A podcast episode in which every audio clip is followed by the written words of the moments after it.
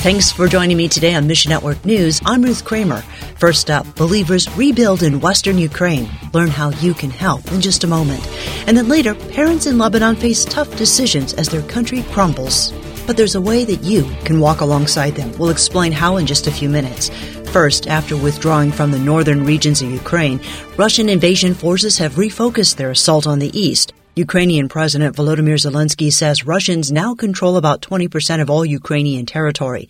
Still, they're meeting fierce resistance, especially as the U.S. and other Western nations supply Ukraine with advanced weaponry. Eric Mock says the Slavic Gospel Association is working to rebuild their seminary in Irpin that was damaged by Russian mortar fire. Even now, we are trying to take care of that building to secure it from further damage uh, due to weather and and yet we're beginning to press on they're beginning to look to training and holding classes in the future so when it comes to Kiev and Irpin, even the area around Bucha, people are trying to recover their lives and move forward. SGA is sending as many as 66 pallets of aid into Ukraine every week, distributed by local churches. You can come alongside at missionnews.org. And this has been a tremendous blessing to a lot of the churches, allowing them to take those pallets of aid, distribute them in the cars and vans, and get uh, food, medicine, hygiene, and baby formula and diapers to places where they need to go. Pray the love of Ukraine's believers would point many to Jesus.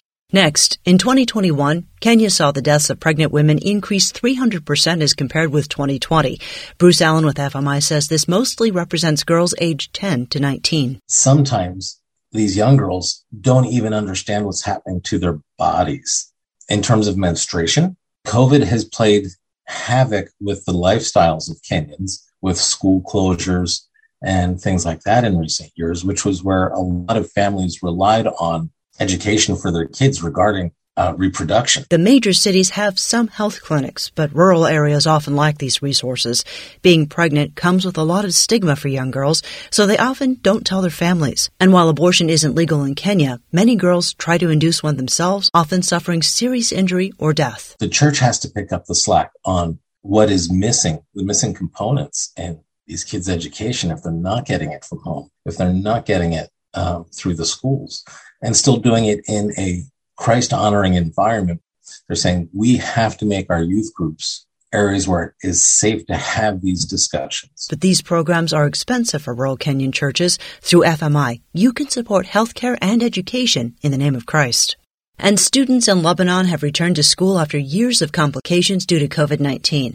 Wissam Nasrallah with the Lebanese Society for Educational and Social Development, or LSESD, says. Two years out of school has a tremendous impact on, on kids and, and students. So uh, our teachers have a lot on their hands uh, but they're they're doing an amazing job day in day out. LSESD operates Beirut Baptist School, an inclusive K through 12 school, as well as the SKILD program, which focuses on learning differences.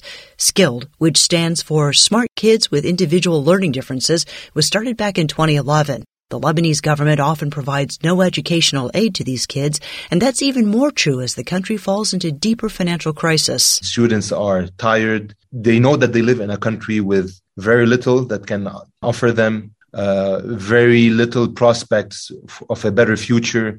Most of them just want to uh, want to leave.